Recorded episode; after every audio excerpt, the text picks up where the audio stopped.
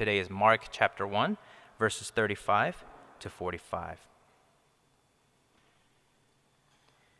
And rising very early in the morning, while it was still dark, he departed and went out to a desolate place, and there he prayed. And Simon and those who were with him searched for him, and they found him, and said to him, Everyone is looking for you.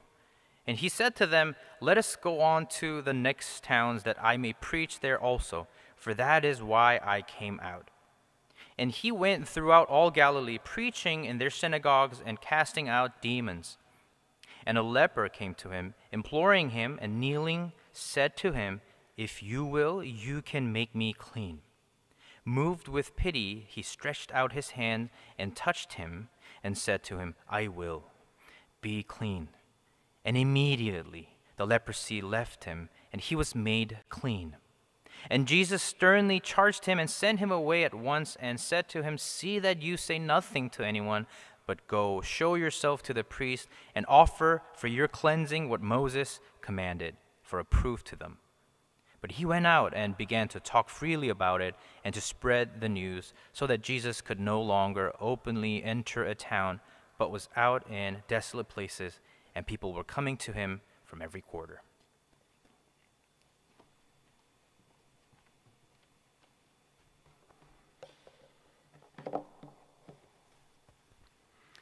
Good morning. For those joining us virtually, visiting with us, my name is Bill Smith. I'm one of the pastors here at Renewal Main Line.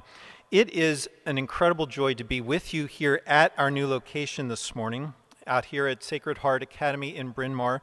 And I can't tell you how excited I am that we have this ability to start here, especially as it is 50 degrees outside and raining this morning.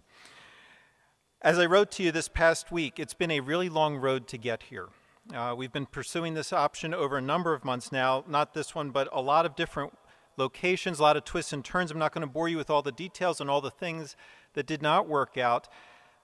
But we, just as we were thinking that we were going to have to settle for an indoor option that was not going to really work out well for us, suddenly this option became available. And it is perfect for what we need. It lets us meet safely right now in the mainline area on a Sunday morning. There is plenty of space here. It's what we needed now, and it also sets us up for the future. It lets us have a place where we can invite our friends and our neighbors. People who are moving into the area who are looking for a church can now come and visit, and we can expand later when it's safe to do so and restart our children's ministry. It's exactly what we needed, and it came to us exactly when we needed it, which, you know, that's how God tends to work, right? He doesn't give you things that are way too far in advance. He gives them to you when you need them. He promises to take care of all of your needs and then calls you to trust Him. So I want to urge you to continue to be thankful. I asked you last week to make sure that you were praying for the details to work out. They did. So now it's our opportunity to be thankful and to appreciate what God has done for us. This week, as David said, this is our soft launch. It allows us to test and evaluate our systems, make sure that everything is working well. And then next week, we will open the doors wide for anyone who would like to come who feels that this is safe at this point in time at, for 10:30 a.m. service. We'll continue to live stream the 10:30 a.m. But let me invite you, please, if you can, plan to be here next week at 10:30. As David said, all the information that you're going to need will be on our homepage early this week. You can go to renewal, www.renewalmainline.org. That's Renewal Mainline, all one word. You'll see there uh, the different kinds of things to expect when you come. And I look forward to worshiping with you next week. Look forward to connecting and reconnecting with as many of you as possible. Today we're continuing our Sunday morning teaching series in the book of Mark. And today's passage starts off a little oddly. Jesus just had an amazing day of ministry one day earlier. He started by preaching in a synagogue. He cast out a demon, healed Simon's mother in law of a fever, and spent that night healing many people who had diseases, casting out many demons, because people were just flocking to him where he was staying. Now, by any way that you measure, that sounds like a ministry success, right? Real ministry that met real needs that people really wanted. Not just one or two people, but a lot of people. And here it is the next day, people are looking for Jesus again. We would think of that as a success. Simon Peter certainly thinks it is. He's up and out that morning looking for Jesus. Why? People are coming and they're knocking on his door. and they're asking where Jesus is. Could we see him? And that must have been so strange for him to look people in the eye and say to them, um, he, he's not here.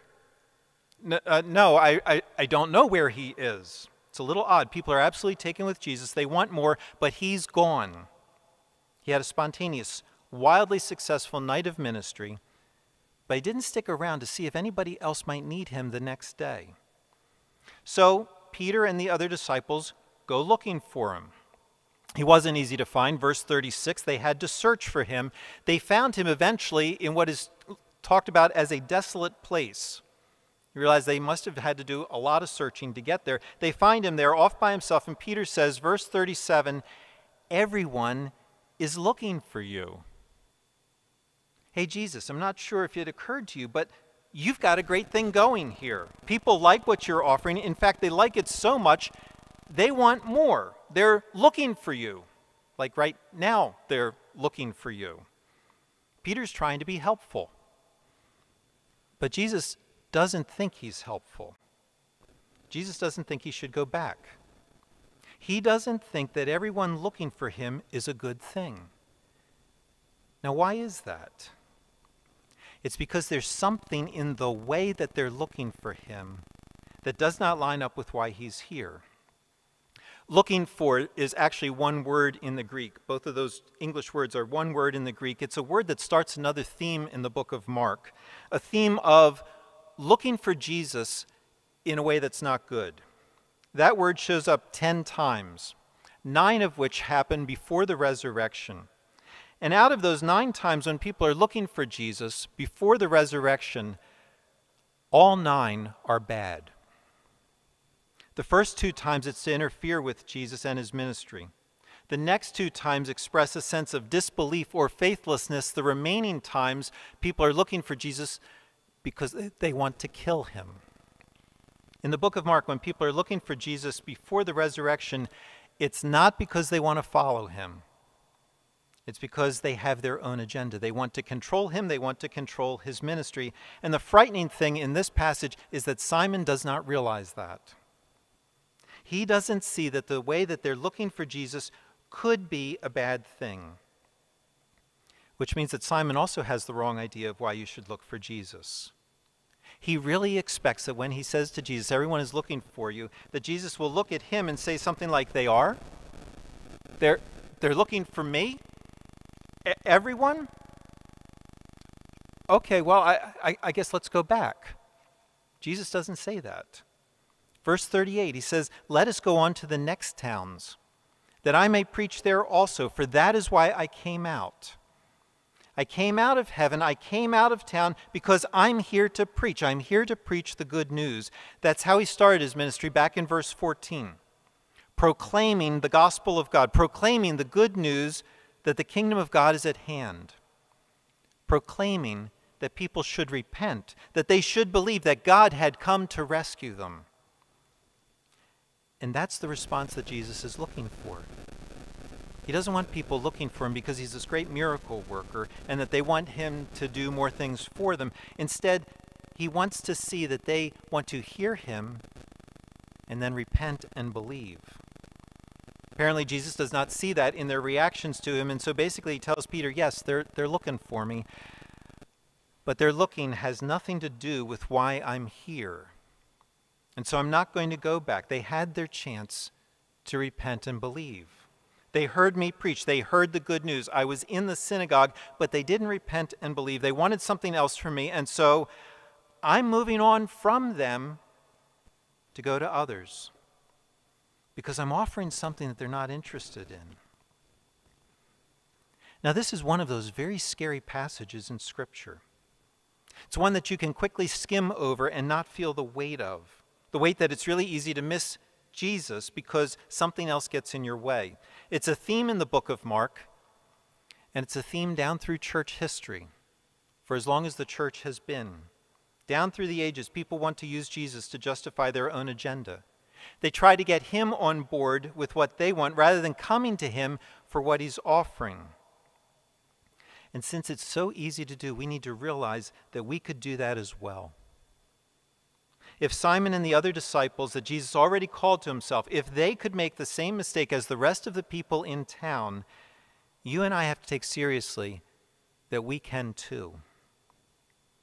Mark understands that, that we can look for Jesus for all the wrong reasons and not even know that that's what we're doing. And so, to help us, Mark gives us that very next story, the story of the leper, so that he can show us three things that will help us to make sure that we are looking for Jesus for the right reasons. The first thing that he shows us is our real need.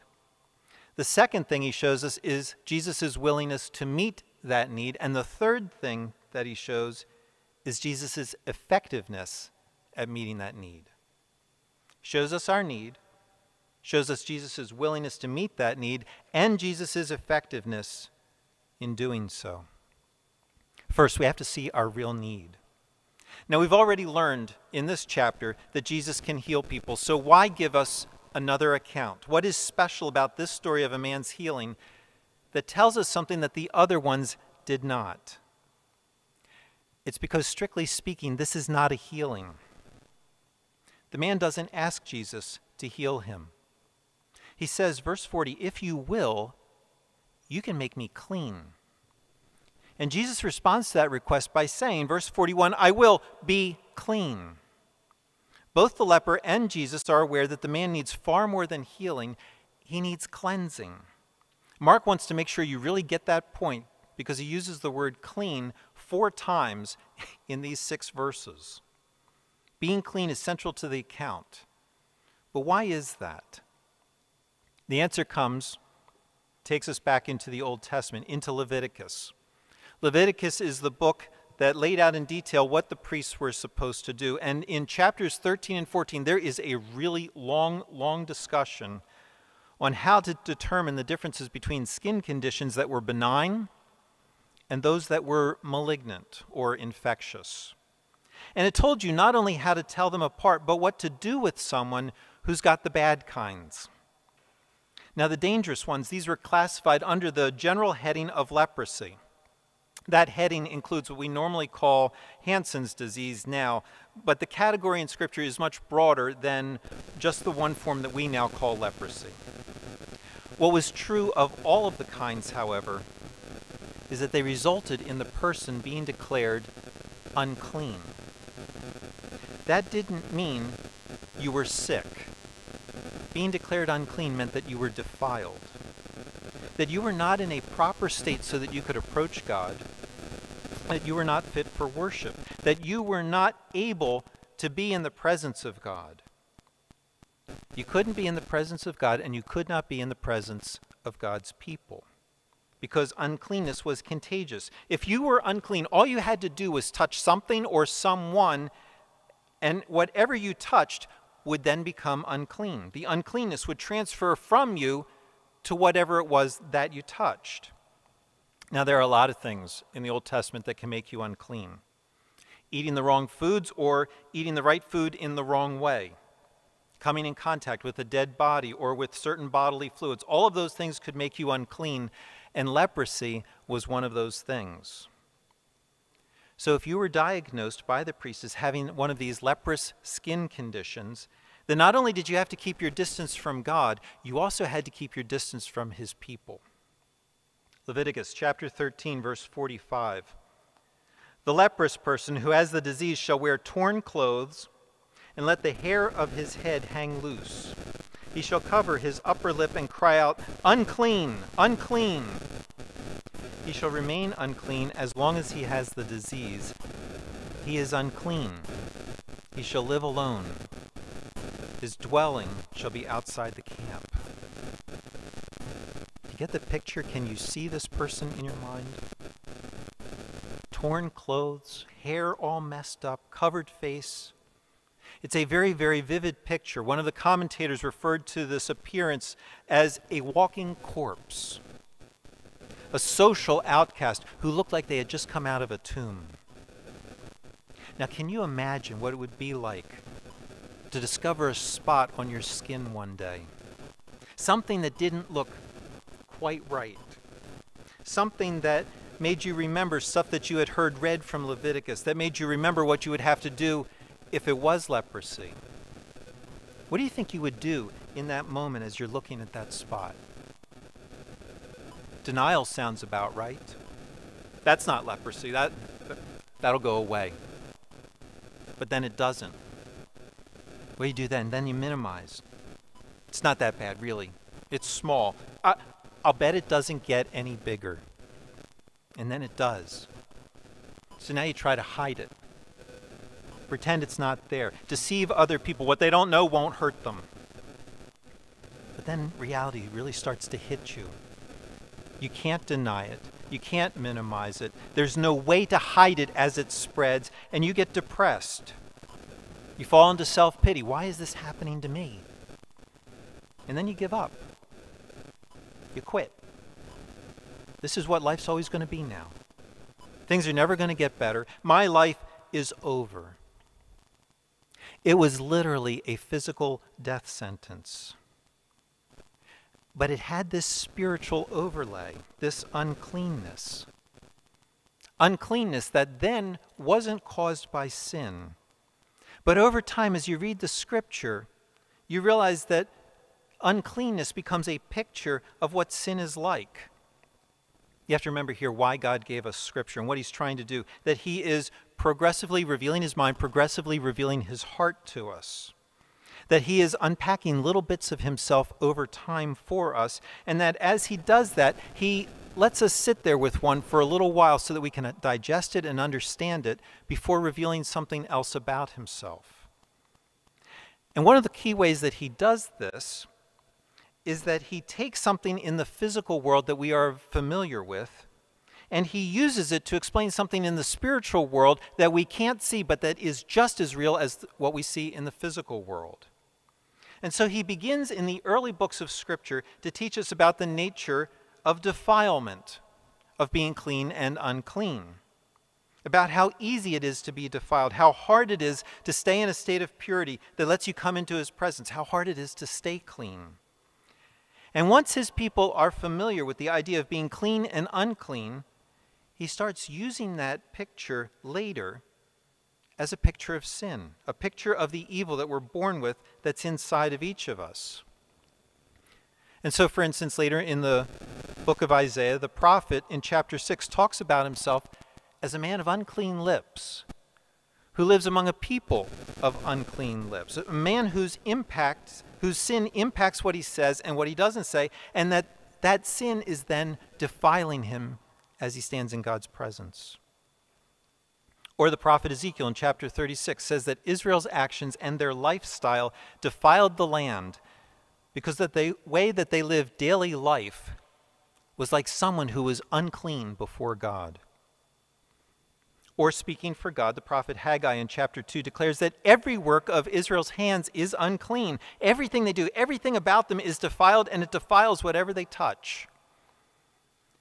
God has now revealed the true nature of uncleanness. It's not an external physical thing, it's an internal thing. It's not something you catch from someone or something else. It's inseparably tied up with who you are. It's tied up with who human beings are. It's not something that you can fix or cure on your own. There are only two recorded incidents in the Old Testament of someone with leprosy being cured. And both of those incidents required God's direct intervention. This picture of sin and the impossibility of getting rid of it on your own is supposed to do what? It's supposed to help you understand sin is a really big deal and it's to make you desperate to find a solution. I was really struck by something the governor of California said this last week. He spoke after the mass shooting in San Jose, and he talked about the numbness that many of us feel after one more of these incidents. He talked about the sameness of them, talked about the repeated cycle that takes place across the U.S., and he asked, quote, what the hell is going on in the United States of America? What the hell is wrong with us? Unquote. What is wrong with us?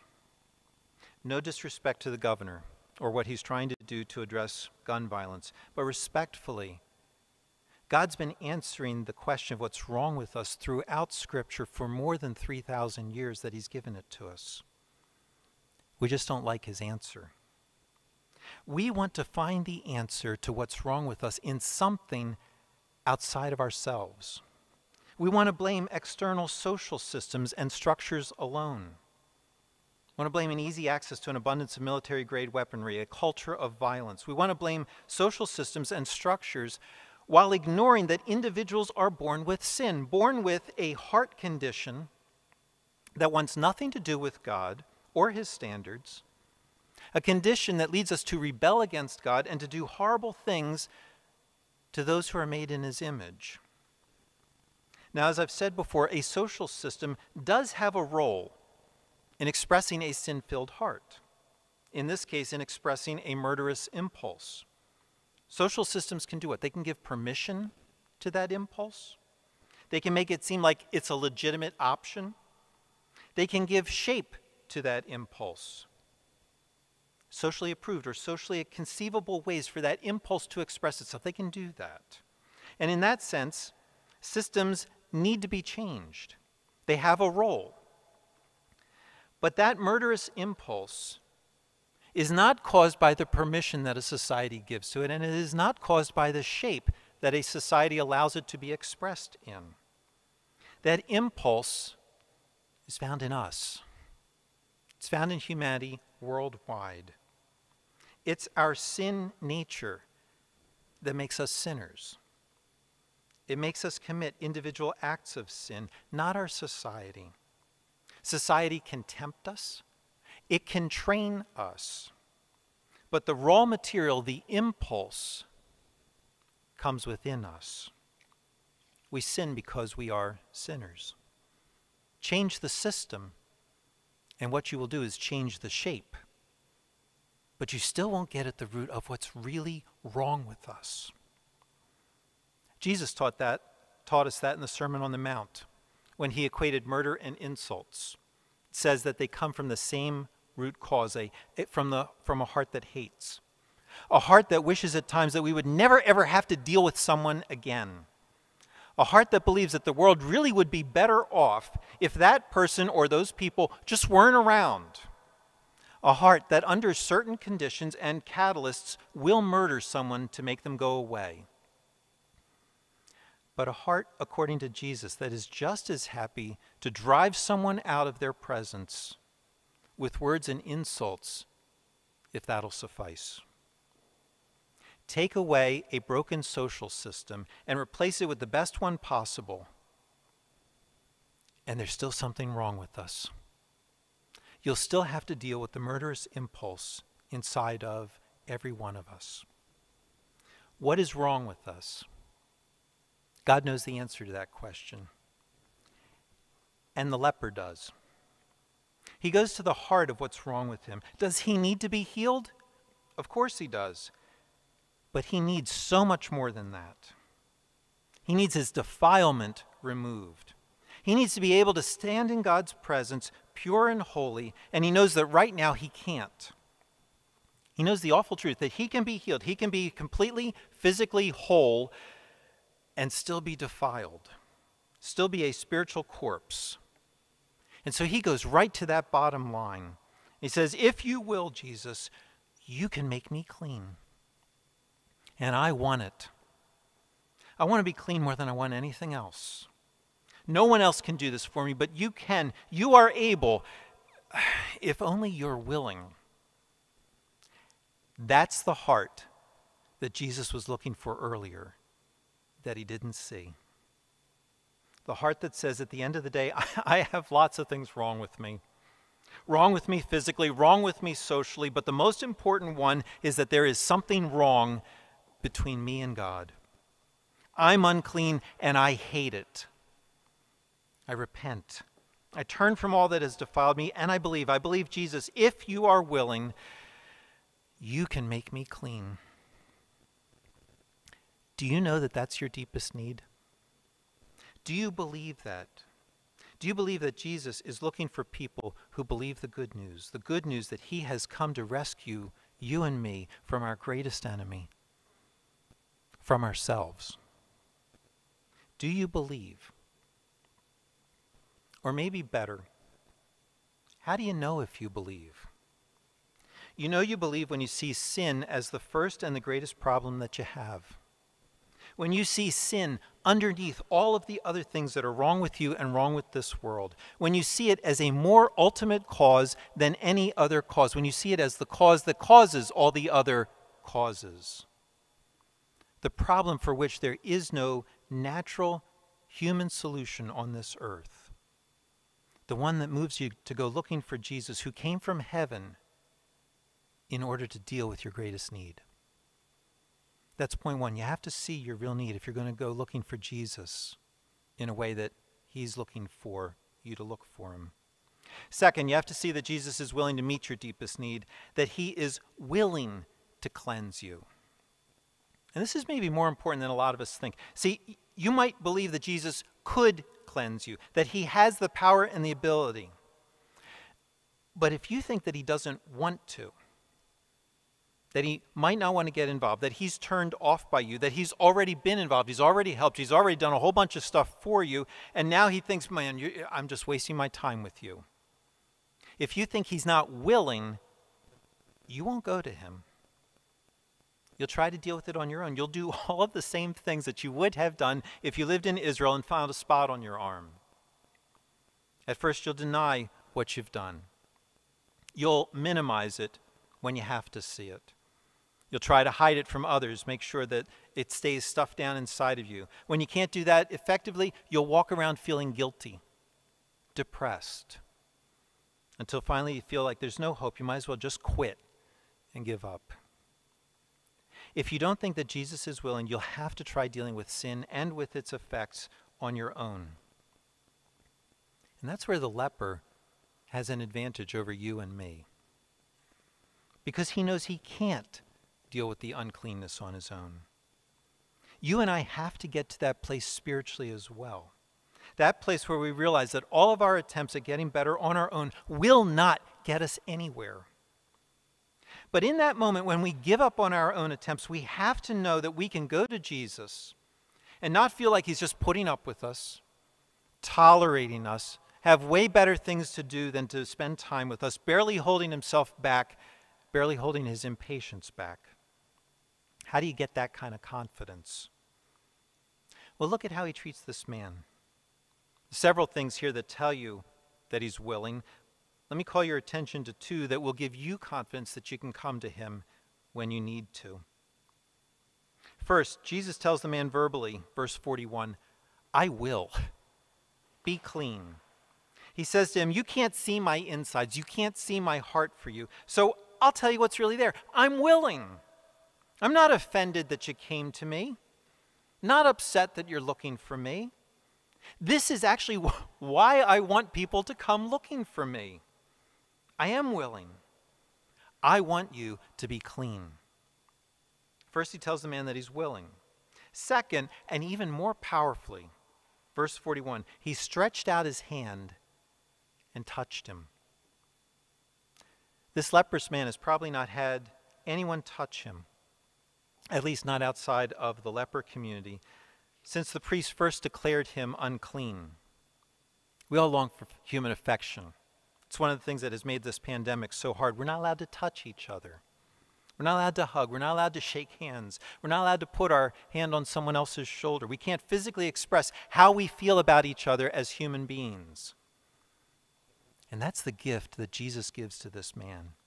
Even before the man is clean, Jesus reaches out to touch him.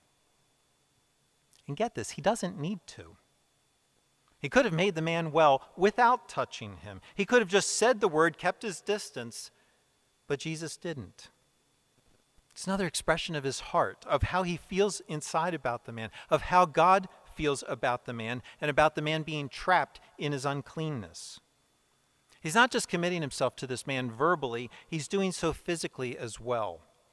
He's backing up his words with his actions. And that is something that you would never do unless you were willing to make him clean, unless you wanted deep down for something better for this man. Jesus is very willing to do whatever it takes to get rid of evil, to make people clean. And again, the question for you and me this morning is do we believe that? Do you believe that He's willing to make you clean. How do you know if you believe? You know because you go to Him when you've defiled yourself with sin. You don't deny it. You don't try to deal with it on your own. You don't explain it away. You don't try to make yourself better. You don't decide, well, I guess I, I'm never going to get over this. Instead, you run to Him and you ask Him to make you clean. So, point one, your deepest need is for cleansing. Point two, Jesus is willing to make you clean. Point three, Jesus is able to make you clean. What he does is effective. Not only is he willing for you to be clean, but what he does actually works. It really makes you clean. Jesus touched the man, and immediately, verse 42, the leprosy left him. Immediately. And surprisingly, because this is not the way that's supposed to work. The Old Testament made this case painfully clear that when what is clean and what is unclean come in contact, the transfer only moves in one direction. The unclean makes the clean unclean. What was clean is now defiled. Human cleanness is no match for human uncleanness. But clearly, that's not what's taking place here. The leprosy left. The only conclusion that you can draw from that is that the man's uncleanness left. And the only thing that happened in between was that Jesus touched him and declared that he was willing to make him clean and said, Be clean. In that case, Jesus' cleanness, his right standing with God, his ability to stand in the presence of God, that was powerful enough to overcome the man's defilement.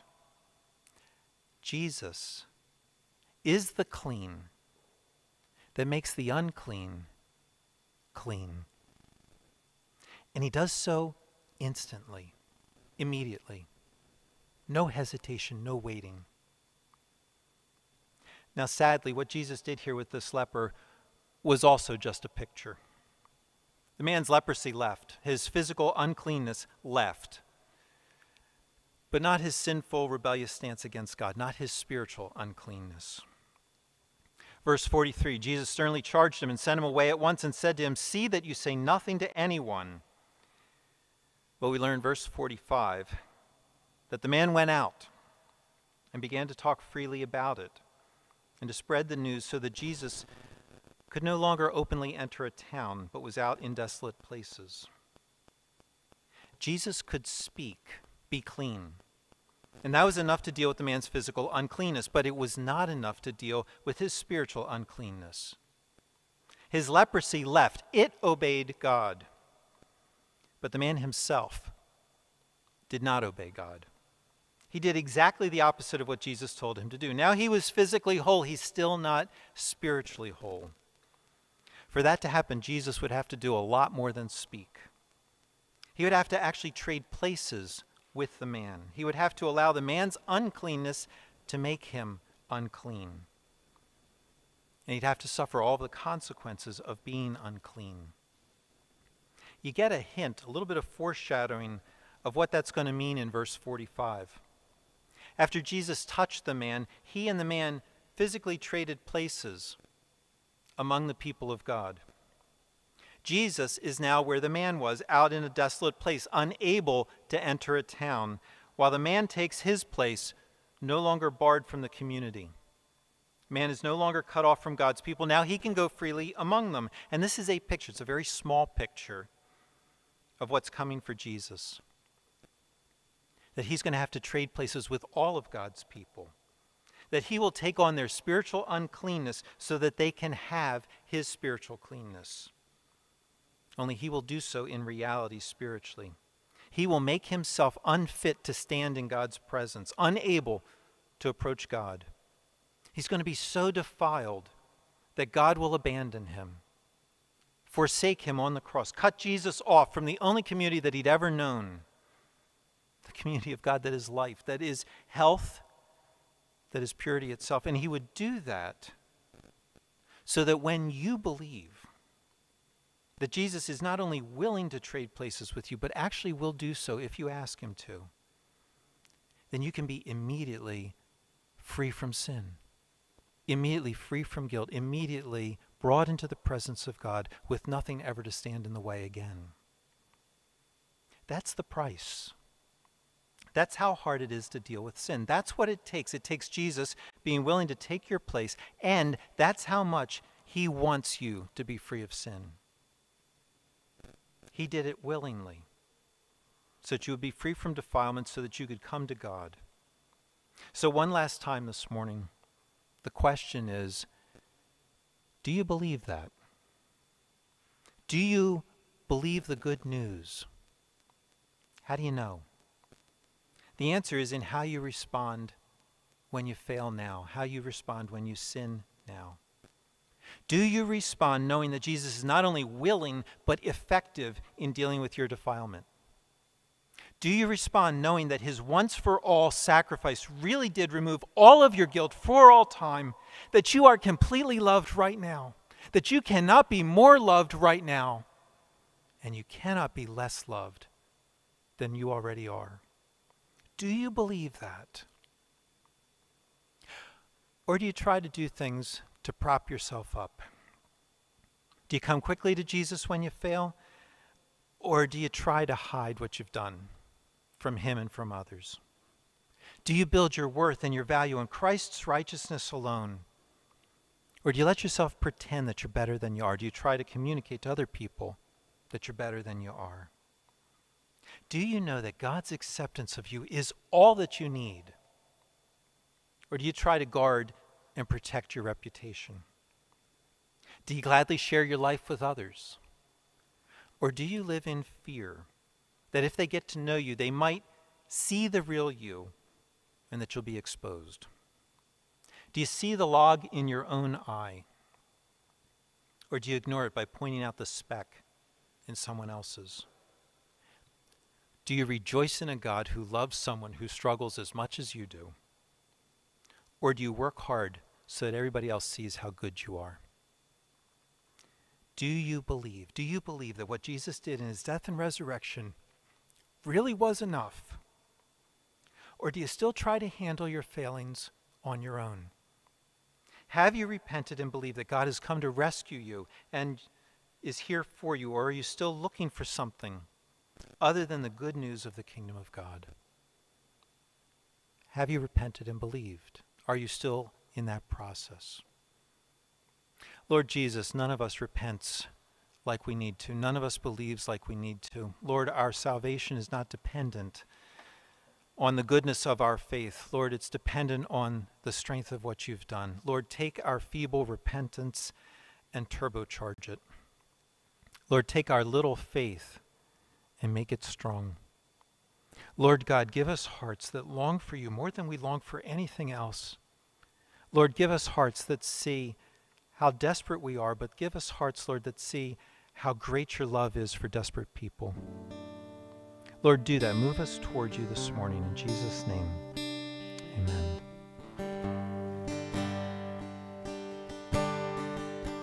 Stand